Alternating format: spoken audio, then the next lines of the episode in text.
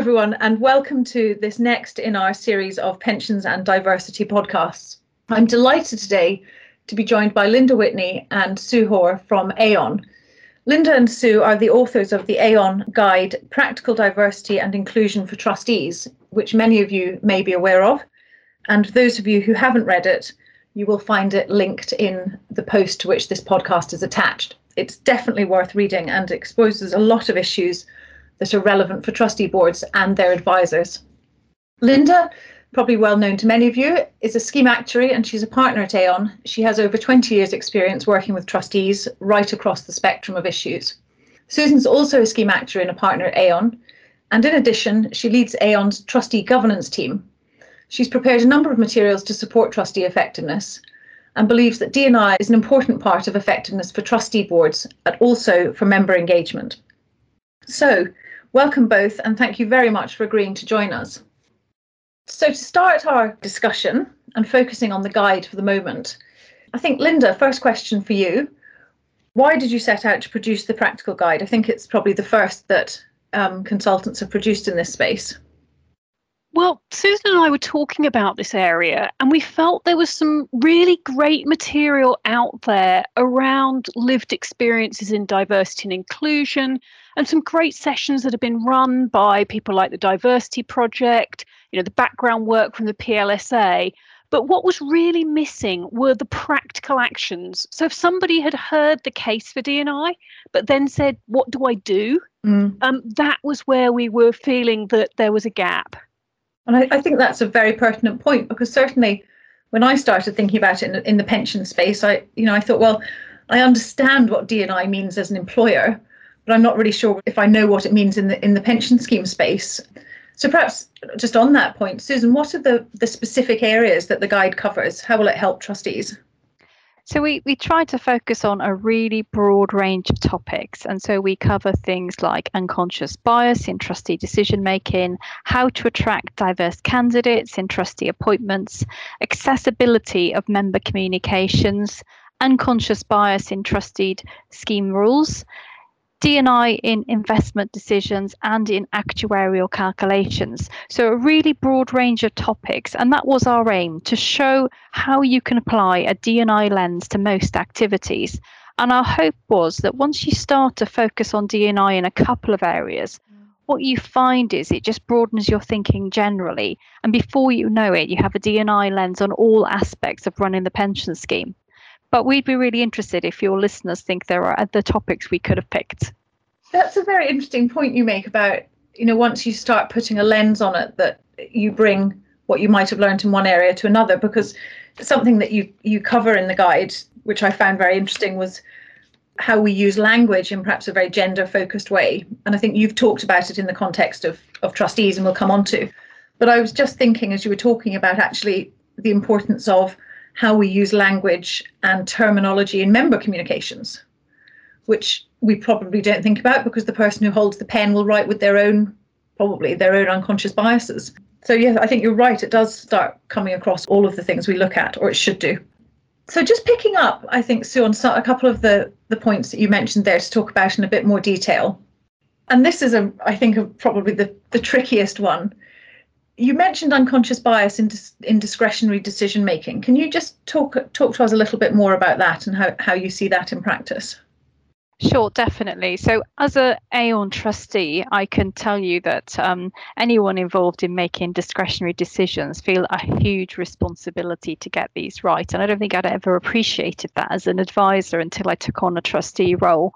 And I think it's just that we know these decisions impact real people. But the problem that we have here is that modern family structures are complex and there are often a range of different decisions that you could give for any one case. And in reality, if I gave the same case to different trustee boards, we can expect them to reach different conclusions. And this feels really uncomfortable. And to be clear, when I talk about unconscious bias, I'm not pointing the finger at trust trustees here to say that they're doing anything wrong. We're all prone to unconscious bias in our decision making we're hardwired that way. It's the most efficient way to cut through the huge amount of information coming at us. these are the shortcuts based on our own experiences of similar situations. We bring all of our life's experiences in the decisions that we make. So, our focus is on encouraging trustee boards to be open about unconscious bias and to look for ways to remove it from the decisions that they're making. You mentioned complex family structures. I suppose death benefit, discretionary death benefits are, are some of the most tricky sort of areas, and perhaps ill health benefits? It, those are exactly the kind of cases that we're thinking about where where there isn't a right or a wrong answer. It's not like an investment decision that you mm make that if you get it wrong guess what? We'll just sell that investment and redo that. You make that decision and it impacts someone's decision life forever. And we always want to get those decisions right. And the one thing particularly in a death case you just don't have the ability if particularly without ex- a recent expression of wish form to ever find out exactly what the member wanted and with some of the complex family situations that are fairly normal these days, it can be quite tricky to know exactly where to pay out the different benefits. Yes, and of course, there are a plethora of pensions ombudsman cases of people challenging precisely these types of, of decision. Yeah. Just to follow up on that, then, Linda, from a practical perspective, how, how can advisors and trustees look to remove that type of unconscious bias? Well, one of the tools that Susan and I use when we're talking to trustees, whether in training or with a real case in front of us, is to think about pairing up scenarios. So if you think there's an area that unconscious bias might be impacting, then consider that case with it and without it. So, um, picking up that area of ill health discretionary decisions, well, let's say you've got a medical report saying the member's suffering with long term mental health issues. In that example, you could create a paired scenario where you were looking at uh, perhaps, I don't know, a bad back. That's an equally difficult physical condition to reach uh, an understanding of what the long term medical prognosis is. And that allows you to test is there a bias between a mental health condition and a physical health condition? Are we expecting the same levels of, of evidence? Are we getting the same types of medical support or, you know, input in terms of what it would take to make that role appropriate for them if they were going to, to, to be able to recover and come back? That's a really interesting way of looking at it, actually. And and and your paired example actually just reminded me of a decision I was helping some trustees with now, probably about 15 years ago, when of course people didn't really talk about mental health and, and ill health in the same informed way that we tend to now. But I do remember the individual in question having applied for this the ill health pension and one of the trustees subsequently having seen him out at some social event or some gathering. And and the inference that was brought back to the trustee board was very much, well, he can't be unwell because yeah. of you know the lack of of understanding. Whereas, you know, obviously if he'd been there with his leg in a cast, it would have there would have been no question he was still too unwell to to work, albeit that he was at this event. I think that so I think that pairing is a really helpful practical idea. And you uh, can use that pairing in, in you know lots of different discretionary mm. circumstances, whether it's to pair for you know a different family structure. Mm-hmm. So you know whether you're unmarried couple, if you're thinking about a dependence pension, mm-hmm. is it a female dependent or a male dependent? Is it a same sex or a heterosexual? You know you can look at those different things and you can draw out from that what are the facts that you need versus what are the things that are potentially unconsciously drawing you into a bias situation. And I, I think, just from a legal perspective, of course, those types of biases, if, if we're thinking about some legal terminology, may well be what we would call irrelevant factors in decision making. So, picking up an example from the guide, for example, I think you you've um, I think it's in the context of a, of a dependent benefit, and some of the quotes that you have you have included are you know along the lines of you know a, a, female dependent. Well obviously they must be a homemaker so therefore they need to be looked after with a spouse's pension. Oh but if, if the survivor is male why shouldn't he just go out and get a job? And of course those are precisely the things that as a lawyer I would like to think I would say to the trustee board, well, no, actually your your view on who should or should not be the breadwinner is an irrelevant factor in this in this decision making. So it's not just about trustees doing sort of what is right from a social and governance perspective. It's also fundamentally about making robust legal decisions, which of course is how in what are often very emotive and difficult decision making processes is how trustees defend the, the process they've been through by showing they've only considered relevant factors and have not considered irrelevant ones. I think the challenge here is that what you don't always get is people think some of these things without saying them. And so yes. it's about being open about some of this unconscious bias. And, and that's certainly one of the things that we would encourage trustees to do. So my one of my own unconscious biases that I've come across is that I think of relationships where the parties live separately as less serious than if they choose mm-hmm. to live together. And so I have to do that whole pairing of scenarios and consider the same situation, exactly the same, but now assume that the couple lived together rather than chose to live mm-hmm. separately when I consider that case. And that is the kind, it, being open about these situations, I think is really helpful because you're absolutely right. If the conversation is happening, you can point out what's relevant and what's irrelevant, but often it isn't said. Mm. I wonder if there's a role then for you know, strong chairing, and of course, effective chairing is something that, that we know TPR is is interested in.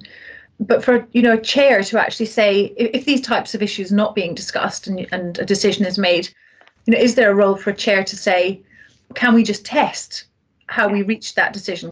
Can we do some pairing, for example, to try and bring out the types of things that people, as you say, might not have been even aware. I mean, we call them unconscious biases, don't we?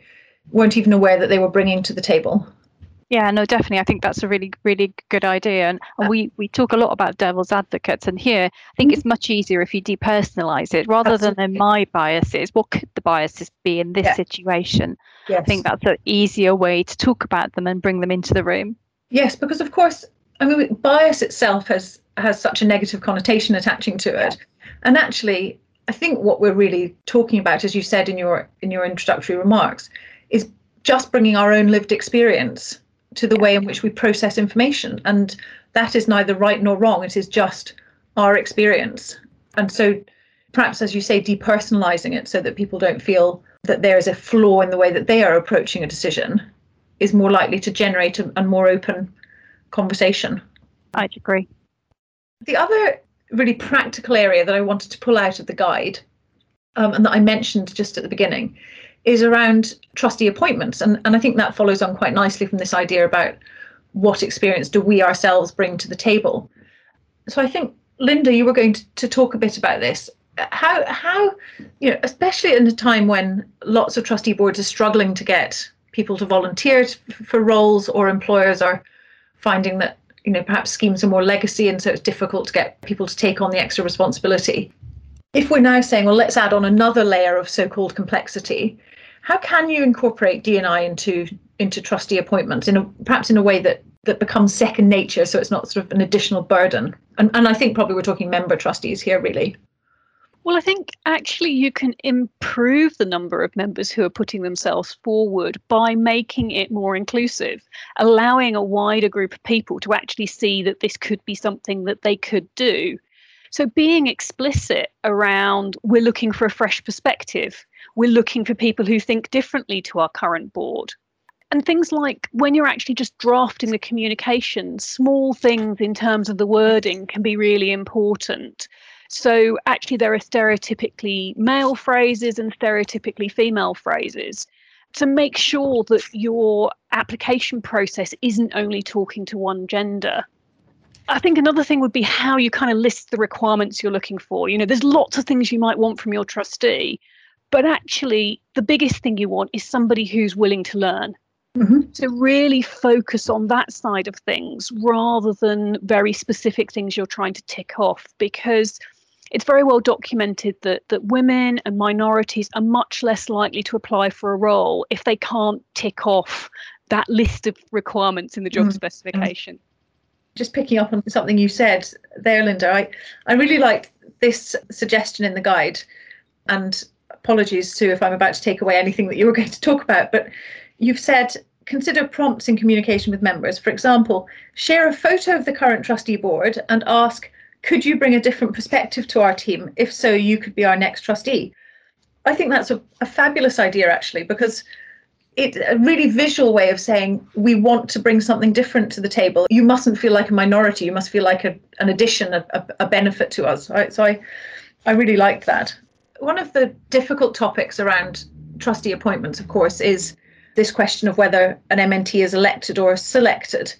And there are probably risks in both approaches in relation to, to diversity.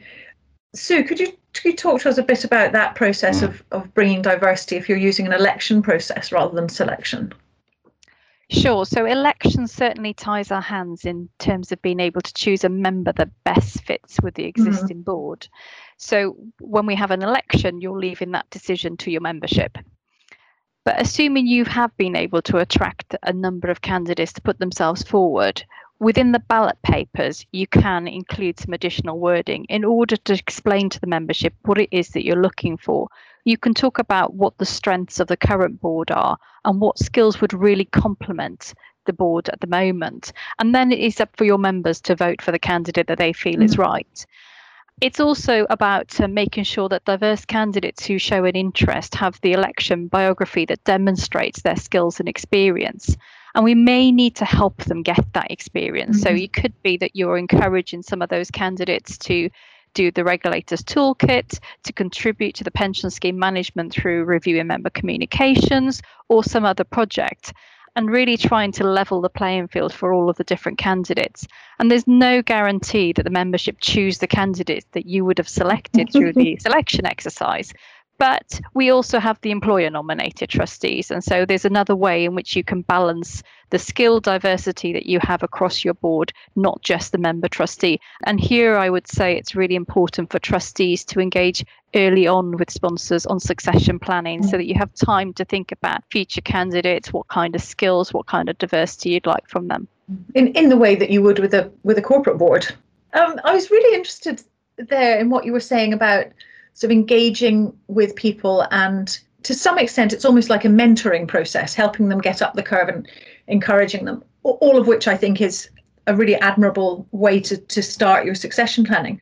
I suppose the challenge that that throws open to us is particularly for time and resources poor boards how do they make sure that they can put a D&I lens on things? Are we really saying that D&I is only in practice is only going to be something that the big well-resourced boards can look at or do you do you think it's something that is applicable for all schemes I think any scheme can tackle this when they're focusing on a specific project because it's not adding to the difficulty or the cost of that exercise it's just getting the best out of that exercise whether mm. that's a you know review of member comms whether that's looking at I don't know, DC uh, default investment funds, mm-hmm. you're trying to bring those things in. I mean, the pensions regulators set up an industry group on diversity and inclusion. And in fact, Susan and I both been participating in that.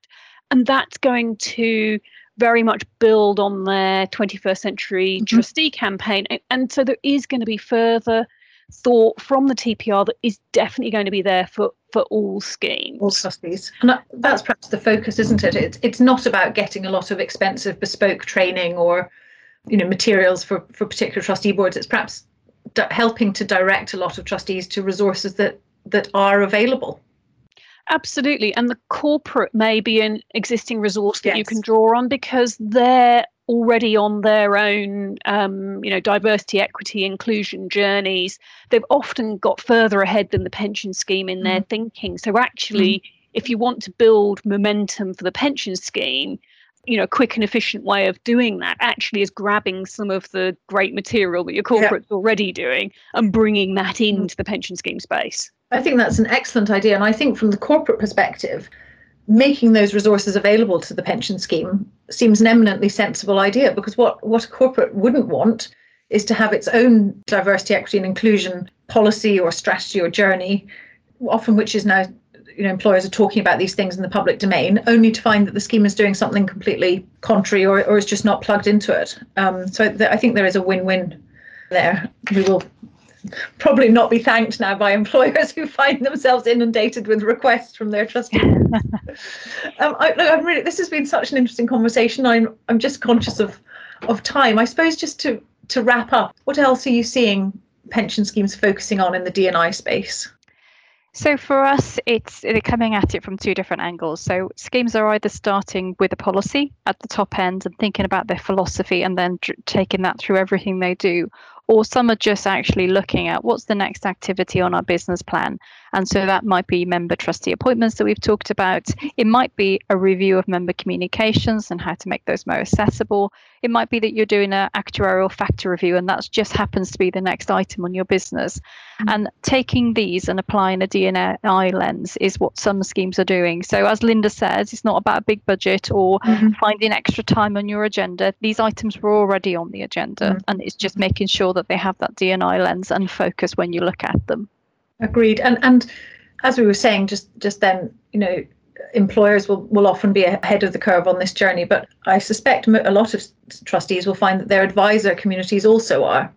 Um, you know, we are increasingly asked when we're pitching for work or when we're talking to new clients, what else we can add beyond the legal space. So, um, you know, how can we work with clients in in the D&I sector, for example? And bringing those resources to our trustee clients is you know i think probably one of the next steps in the journey but it does potentially push trustees out of the comfort zone because yes. it's a bit more difficult it's a bit more personal it's rather different to other topics we discuss and people have to take a bit of a risk mm-hmm. they have to make themselves a bit more vulnerable you know be willing to make a mistake that they use the wrong language for the right reason because they're trying yeah. to make a change and actually when they do that i think sometimes they'll surprise themselves at how diverse their experiences are yes. when they actually you know share them with their fellow trustees. Yes because uh, just i suppose we may find a trustee board where everybody or, or the majority look the same but actually they come from different backgrounds. They've had different employment experiences. Their children have, are having different different life experiences. And, and as you say actually once people start talking they find there's a lot of diversity of experience in a room, um, and, and, we shouldn't underestimate that. I think diversity of experience and and the the different ways in people which people's thinking works and their brain works often can be some of the most interesting angles here. As I say, I think we could have kept talking about this all afternoon. I'm really conscious that we try and keep our podcast to a, a bite size piece, but thank you both so much. And I think, you know, on behalf of anyone who reads this, um, thank you for publishing the guide. It's, I think, just a really excellent way for trustee boards and, and their advisor communities to start really thinking about what the little things they can do to start having these D&I discussions more broadly. So as I said at the at the outset, the link will be on our on our page. And all it remains is for me to thank Linda and Susan both very, very much for this excellent conversation. Thank you very much. Thank you. Thank you.